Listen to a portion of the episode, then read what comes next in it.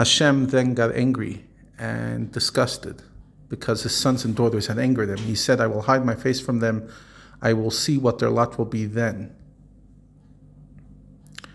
For they are a generation that transforms my good into anger. They are children who act uneducated. Shortly after vowing to obey me and listen to me at Sinai, they were unfaithful and made the golden calf. They have made me jealous with a non God. They have angered me with their vanities. Reciprocally, I will make them jealous for, of their captors by making them subject to a non people, i.e., a disreputable nation. I will anger them with a debased atheistic nation. For my wrath kindled a fire and it blazed in your midst to the very foundations.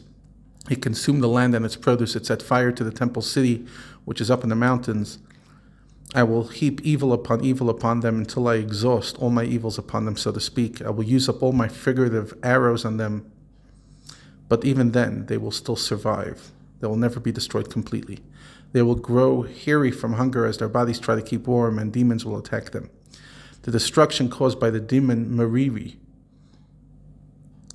will befall them. I will set even the teeth of cattle and other domesticated animals on them, not only those of wild animals, along with the venom of serpents that crawl in the dust. Outside their cities, the sword of their enemies will destroy them, while inside their homes, dread of their enemies and pestilence will kill them. The sword of their enemies will destroy them both on account of the idols they worshipped outside their homes, in the streets and the cities, as well as what they did indoors. The enemy will kill indiscriminately young man, young girl, the nursing baby, and the old.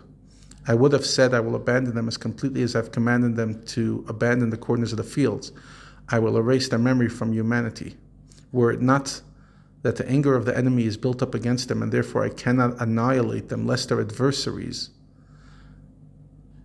ascribe their victory to their own foreign deity, and lest them say that the power of our hand is supreme, and it's not who Hashem, it's not Hashem who has done all this. For these enemies are a bewildered nation, and they possess no understanding.